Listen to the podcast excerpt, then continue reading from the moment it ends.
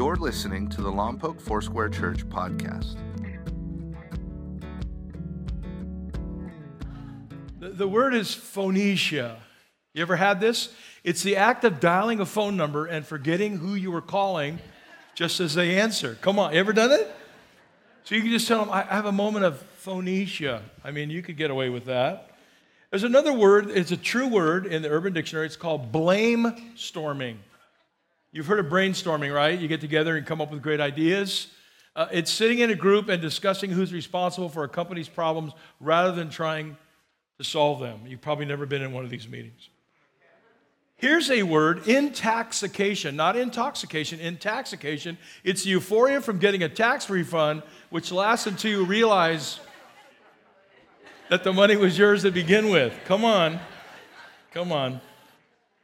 Well, now that I have your attention, let me, let me go to this word or this phrase. Uh, the, the, the word is grace. And the word is that God is great or he's greater than. God is great. Uh, sometimes we'll say this in church, and it's been something done in churches forever. God is good, and everybody says all the time, and then the pastor says all the time, and everybody says God is good, and all the sisters go, woo, you know, come on. I, I, I was in a church, matter of fact, when I was 20 years old, I got to preach in a predominantly uh, black congregation on a Sunday night service where the hoop and hollerers come. And I was a young Bible college student, and I'm in Crenshaw Imperial, if you know where that area is. That's where the Rodney King riots broke out and I'm preaching on a Sunday night. I got my suit on, white shirt, black tie, black suit. I'm standing there. I'm 20 years old. I'm petrified to preach. They just had an hour and a half of worship. And I mean, it was people running out the front, and they didn't. They don't give their offering like we do. The offering plates are at the front, and they all ran down in the service to give their offering.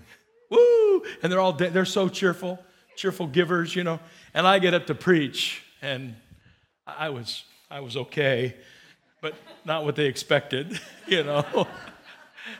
and I was talking about the greatness of God and the wonder of God, and they, God is good.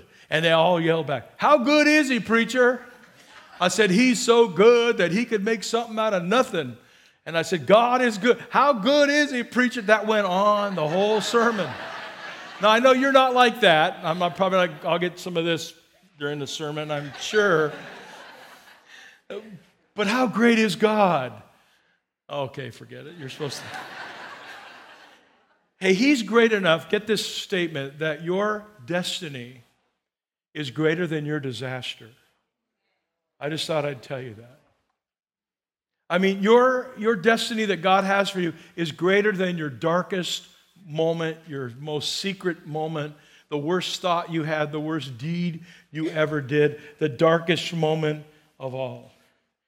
I found this online somewhere. There's nobody to attribute it to, but I started reading it. I go, oh, I'm going to cut and paste and put this in my message, so I did.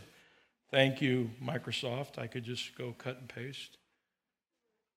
It says, if you believe in Jesus Christ and if you are born again by faith in the cross of Jesus, then you must have embraced the power of the resurrection of Christ. Hell doesn't have enough devils, and you don't have enough enemies to keep God's purpose and plan from your life. Think about it.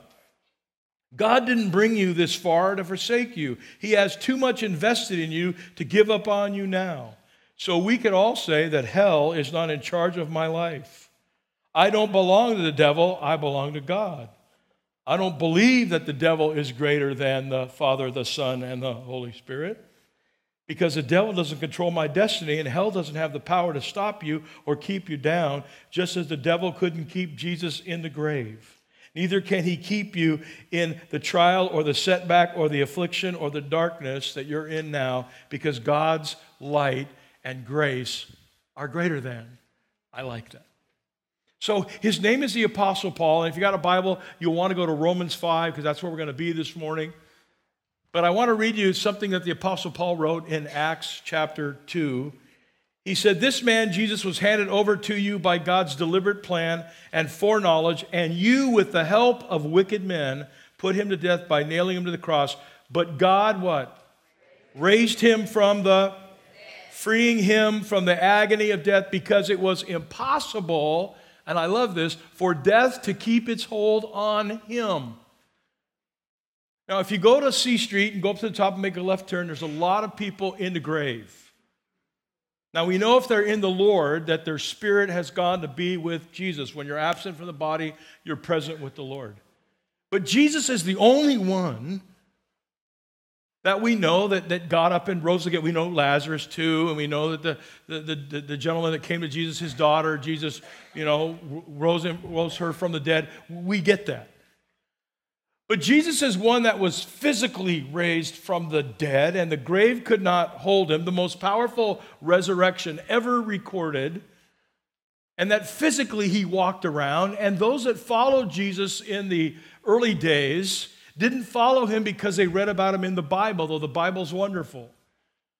They didn't follow him because they simply heard about him. They followed him because they saw him. Over 500 people actually walked with, talked with, felt, touched, smelled, ate with Jesus after he rises from the dead. And I mean, that's pretty cool. You're like the first group of people to find out about something. I know we all like information. We want all our friends to know. We, we text them, we Facebook, we tweet them, we Instagram them, we Pinterest them, we, we let them know I'm, I'm the first person to find this out. But, but for you to say, hey, hey, Jesus died on the cross, Good Friday, we all know that he died, and now he just walked down the street. And so I got close to him and I, I bumped into his elbow and I could feel the power. You know? How great is God? Well, that's pretty great.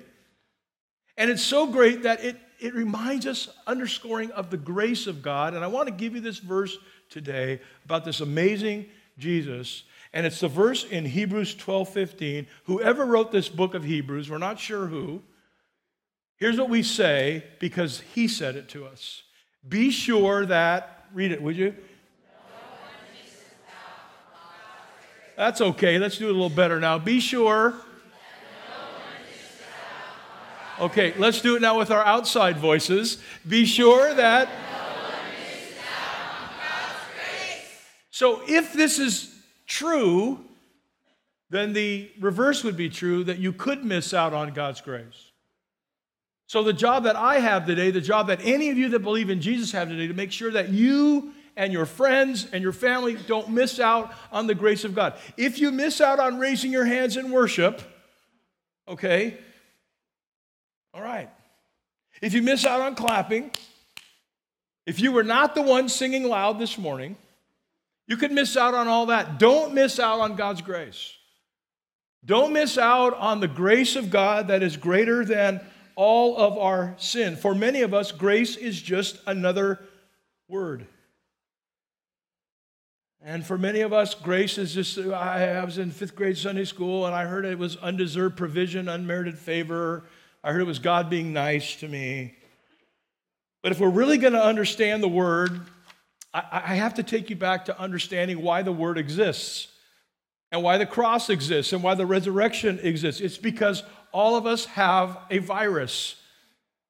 And when we talk about viruses in America, we get very nervous. When somebody talk about uh, Ebola or E. coli or Zika, we, we all, bird, bird flu virus. I mean, I got to tell you, people walk around Lompoc with masks on. I said, somebody in Florida has it, one person, and you got a mask on in Lompoc. Something, something's wrong here. You know what I mean? We, we freak out. But there is a virus, and the virus is called sin, and Romans 3.23 reminds us that ev- everyone, what? And we all fall short of... Okay, so let me define the word everyone for you. Everyone simply means every person, everybody. How many of you are in this category? so, guess what? Guess what? You're all sinners and God is greater than our sin. And that's really good news. That is good news. Sin is our sickness, and grace is our cure. And the prognosis for the diagnosis of sin. The prognosis, Romans 6:23, is the wages of sin is, is death. That's it. But grace comes.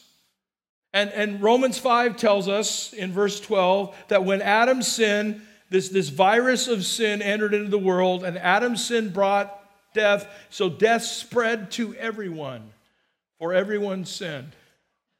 And your ancestor, send in your DNA to Ancestry and find out that you come from the line of sinners. Just thought I'd let you know.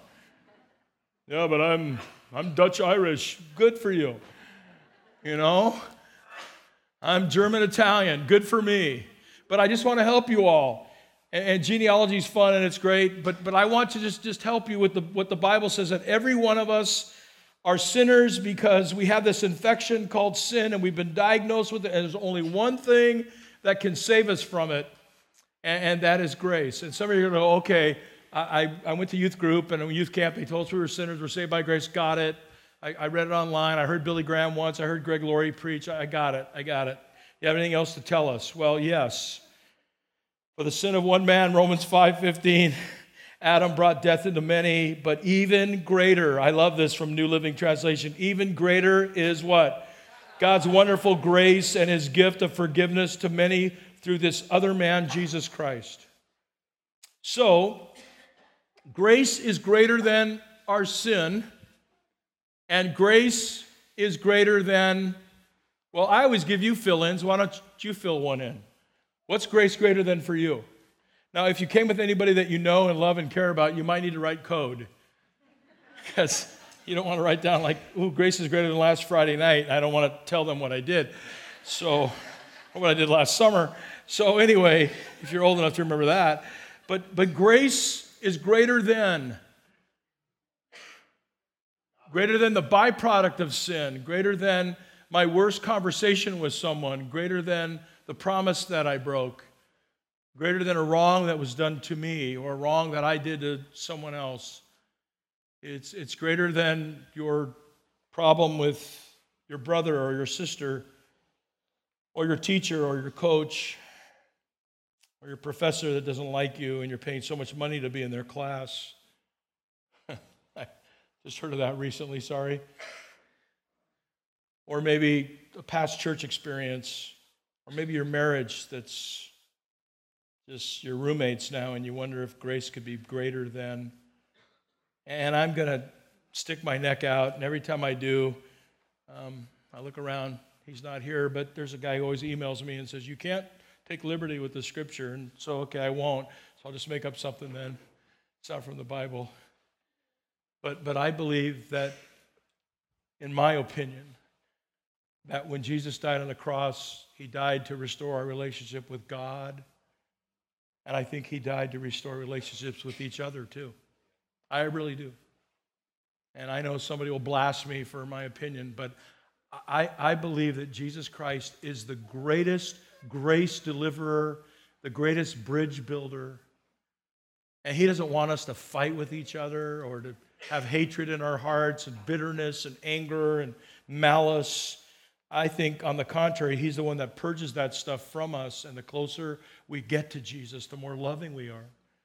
The more we live out the scriptures and how we're to interact with each other and, and how husbands are supposed to take care of wives and wives take care of husbands and brothers look out for their sisters and sisters look out for their brothers. And, you know, I think it's all about the grace of God Romans 5, 16 to 18 says, and the result of God's gracious gift is a very is very different from the result of the one man's sin. For Adam's sin led to condemnation, but God's free gift leads to our being made right with God. And I think when we're being made right with God, we're being made right with others. And even though we are guilty in our sins or from our sins, for the sin of this one man, Adam, caused death to rule over many, but even greater is God's wonderful grace and his gift of righteousness for all who receive it. For all who receive grace through faith in Jesus Christ will live in triumph over sin and will live in triumph over death through this one man, Jesus Christ. I want to live in triumph. How about you? over my sin and, and the day that my heart stops beating. I want to live in triumph over death and whatever they decide to do with my body. I know that my spirit will be with the Lord, that my soul will be with God because of the triumph of Jesus Christ. And the, the question begs to be asked then it's those who believe in Christ, it's those who are saved. And if you've not yet been saved, you need to give your life to Jesus. You need to believe in Him, that He died on the cross, that He rose again from the dead, and that what He did matters to you not only for today and tomorrow, but for all eternity. We have to believe in him. My college professor taught me this, a New Testament theology professor. He said, The hardest job you'll ever have as a pastor, the hardest job will not be budgets and not be working with staff and not be building buildings. The hardest job you'll ever have is getting people who go to church saved. Because they all think they're saved because they go to church. I mean, how many people are going to church or mass today or a service today and believe because I'm in the house, I become like the God of the house? I mean, coming to church doesn't make you a Christian any more than going to McDonald's makes you a hamburger. Come on. or going to Floriano's makes you a sada burrito, you know? Or Taco Bell equal, or Angela's, or wherever it is you go. Sorry.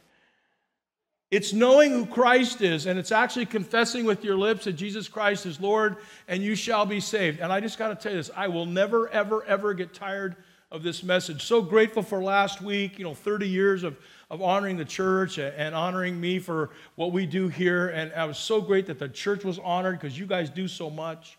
But our key message with all the things that we do in our community and all the organizations we support and all the people that we feed and, and those that we help and, and all of that, our key message has got to be that our God is greater than anything that we face. And He's so great, in fact, that He gave us a Savior named Jesus Christ to die on a cross for us when we didn't deserve it, to rise again from the dead where death couldn't hold him, so we could believe in him, so we could become totally transformed from the inside out. It's not from the outside in, because that's religion, but from the inside out, where God's Spirit changes us and, and, and makes us to be who we are called to be. And just as Adam, one sin brings condemnation for everything, but Christ, one act of righteousness, brings a right relationship with God and a new life for everyone. And that's what you can't miss. If you miss that, you miss the grace of God. And you'll just come to church, and I hope you keep coming. But the absence of grace always creates religion, and I don't like religion. Religion is when I was a young guy in Bible college and I played in a Christian band, and every Sunday night we would travel to different churches. And this one particular night, we, we, we set up our gear where we're coming in, and, and I'm the drummer. I should have learned how to play the flute. Because you bring this little case, you put one little thing together, and you go, and you're done. And I had on slept all this gear and a bass drum and a thing and a cymbal, and I'm bringing all my gear, right? And this little lady comes from the back of the church and makes her way down to the platform. And, and, and, and I'm not trying to be, make fun of her, but I do have to tell you a little bit about her. She was about this tall, and she walked forward, and everything behind her like stuck out, you know? And she's walking down the aisle, and she says, uh, Young man, who are you? Bifocal. Young man, who are you? I said, My name's Bernie Fetterman. I'm part of the Free Flight Band. Oh, oh, yes. We're having a special worship service tonight. I said, Yes, we are. She goes, But what are, what are those? I said, Drums? Oh, no, forbidden. This is the house of the Lord. He doesn't like drums. So, out of respect, I got all my drums, schlepped them back to the car, front seat, back seat, trunk. You with me? Passenger seat, floor tom. Come on. Cymbals everywhere. And I told the band guy who led our band, I said, uh, We're not having any drums tonight. Oh man, what are we going to do with those songs you start? I'll be in the front row, I'll clap. And that's how we'll get the tempo. So the pastor comes and sees me put my drums in the car. Hey, what are you doing? I said, I'm putting my drums in the car. Why? Well, there's a lady. Oh, Sister Ethel, yeah. I said, "Yeah, I, can I ask you, sir, a question? I'm, you know, I'm a young punk Bible college kid and leading a youth group, and I don't know a whole lot, but I mean, do you guys believe in drums? He goes, Well, listen, I love drums. I love jazz. Oh, and the big cymbal. I love it. But Sister Ethel, man, she don't, she don't do drums. So therefore, you shall not do drums. Now, in Bible college, you got to understand that we, we had this thing called scripture and verse. Like, if somebody said, Yes, the, the Lord's coming tomorrow, scripture and verse, please, you had to have a verse to back up what you were saying. So I said to this pastor, because I didn't know any better, scripture and verse, Thou shalt not play drums in the house of the Lord. Where is it, the 13th commandment? You're going, well, there's only 10. No, the people have added others. Where is it? He said, No, it's not there. I think the Lord smiles upon drummers. I go, Good, I art one. But I sat in the front row and, and clapped. And as we left, the band started to leave at the end of this worship night. And this gentleman walked up to us and said, um, Really disappointed in you guys. I said, Why? Because you guys don't have suits and ties. I'm a drummer, man. It's, you can't, it's hard to play. And here's what he said well, All people who represent the Lord should wear a suit and a tie. Then I said something really stupid. You know what I said? Scripture and verse. we were never invited back to that church. See, religion is our attempt to earn God's favor by adhering to rules and regulations.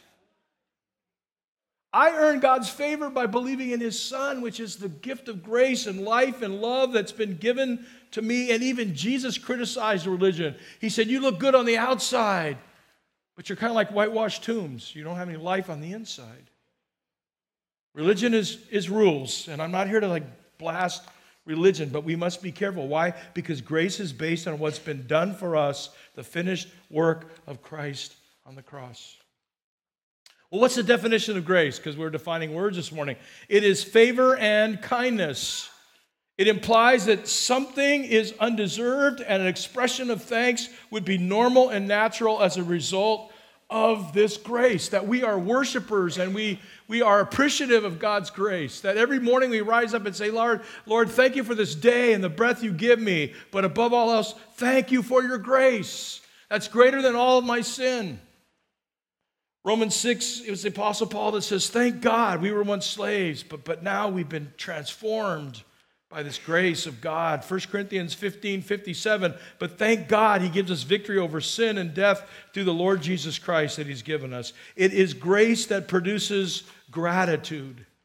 It is when we say, Lord, I'm so undeserving that you would love me and pick me and allow me to be your son or allow me to be your daughter. It, it, it, it is so overwhelming to me that you would give me a right to even speak to you, God, the God of the universe. It's so overwhelming to me that you care about my concerns and the things I can't answer, that I can talk to you even in the middle of the night when I can't sleep and I toss and turn. But I can say, I love you, God, and that you are with me. I don't know if this ever gets you, but every once in a while it just overwhelms me that I get to talk to the God of the universe. I mean, it, it's, it's more profound than you talking to anyone else that God who created you allows you to speak to him and to praise him and to thank him and to show him your concerns and to ask him for forgiveness. It's amazing to me. So, real quick, God's grace is greater than religion. If you want to say that's good, that's good. Somebody would say in that church that I preached in, How great is God over religion? Well, Romans 5:20 says, But as people sinned more and more, God's wonderful grace became more abundant. And for you to know the grace of God, you must have more than an explanation. You must have an experience. And here's where it gets dicey because, you know, pastors stand up and say, experience the Lord. And the theologians say, but you have to know him. You know, you have to know about him. I don't want to just know about him, though that's good. I want to know him. I don't want to only know the Word of God, I want to know the God of the Word. I want to know who he is. I want to be able to, to experience this God. And I think there's something deeply profound. And, I, and there's the hard part I can't explain experience to you. except to know when, when, when you have sinned and you've, you've wronged God or you've told a lie, even a little white one, because white lies are lies too, that you could stop and say, God, please help me feel your grace today. Help me know your forgiveness today. Or as a married couple, you could grab your spouse's hand. Or as a boyfriend and girlfriend who are wanting to live pure and live for the Lord, you could grab their hand and say, God, help us. We want your grace to come. May we experience your grace. As parents working with kids, as, as grandparents, the next generation, just to be able to say, God, help us to experience your grace, to know it. And even though we can't explain it, to, to know it. And I can just tell you without going into a lot of stories how many times God has shown up in my dark hour, in my time where I have wronged him, in my time where I've not been the man I'm supposed to be, where God's grace comes.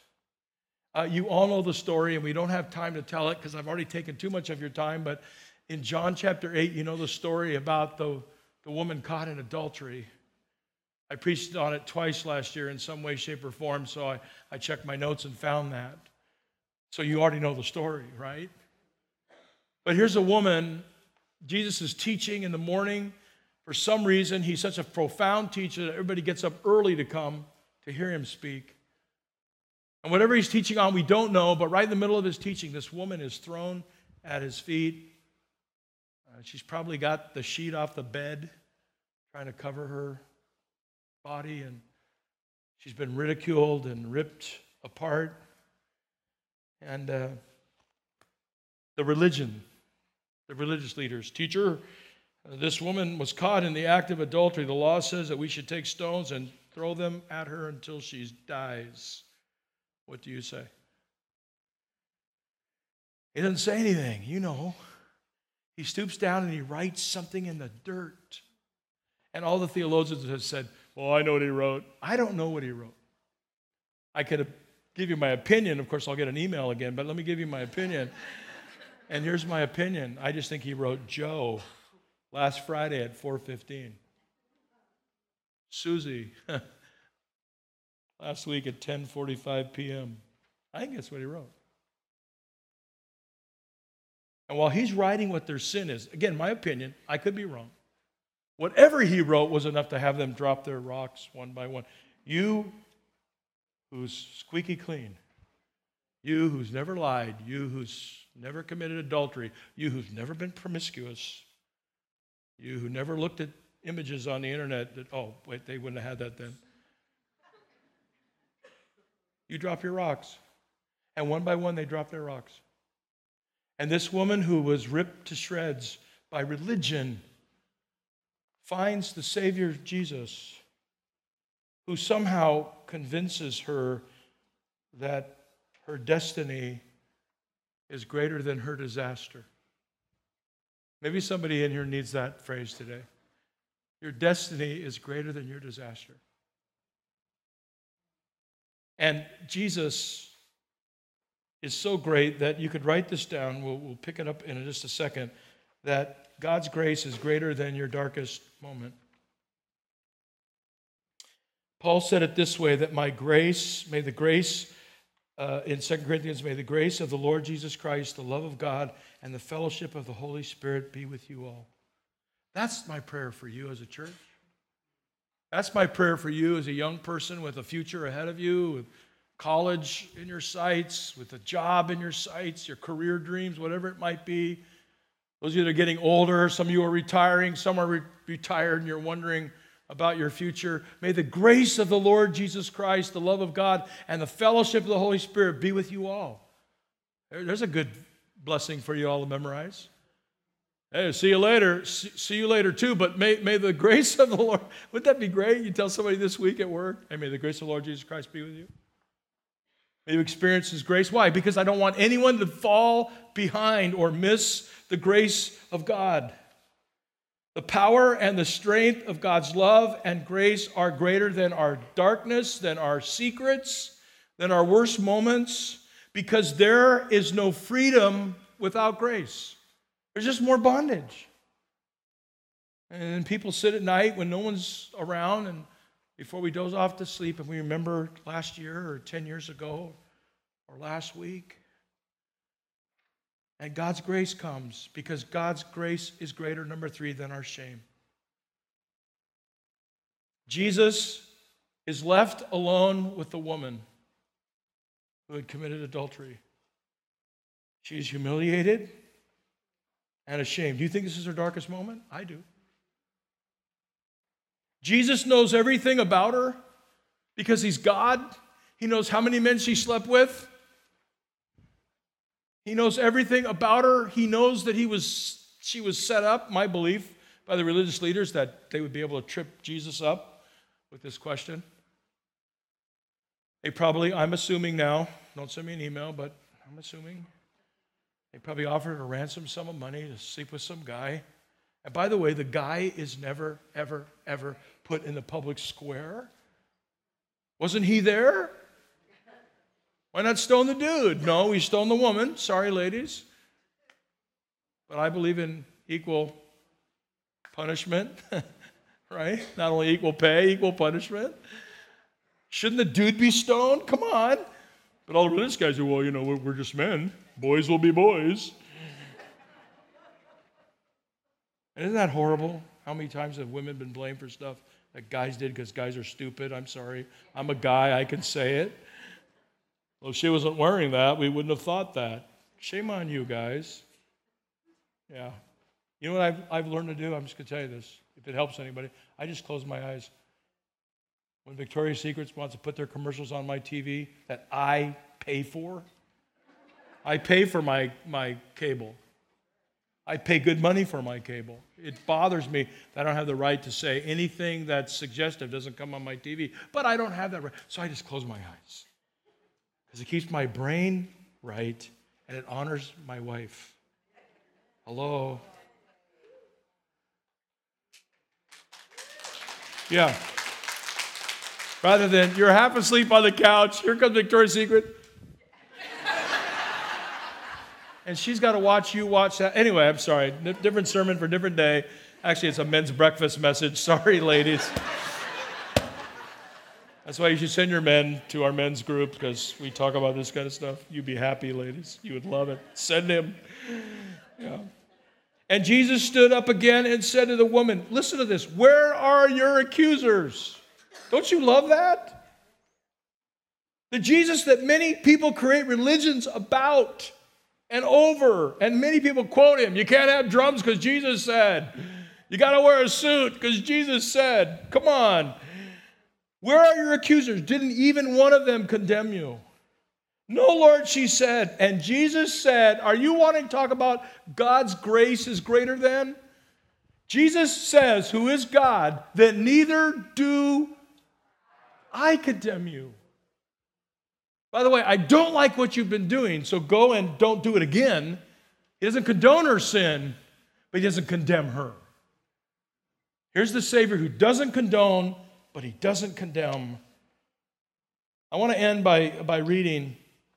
I got more to say, but you can come back next week. I want to read an excerpt from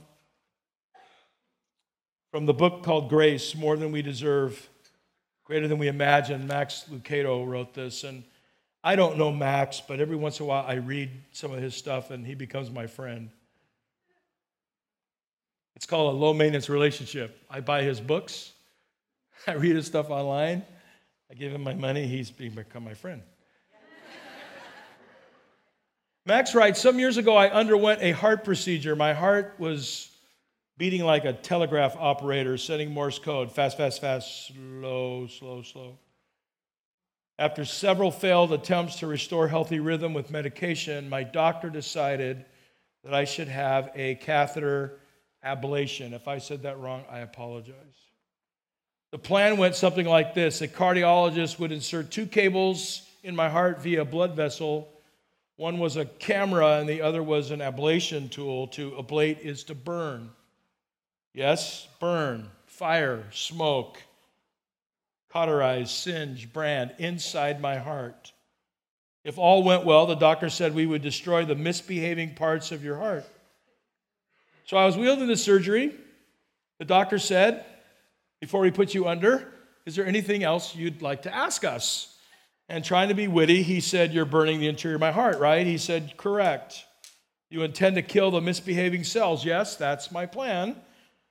As long as you're in there, could you take a little blowtorch and blow out some greed, some selfishness, some superiority, and some guilt that I have in my heart?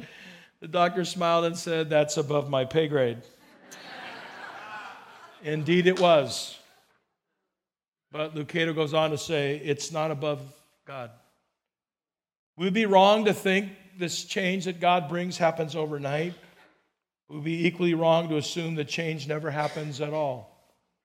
God has the power to change any one of us if we allow Him to do His work from the inside out.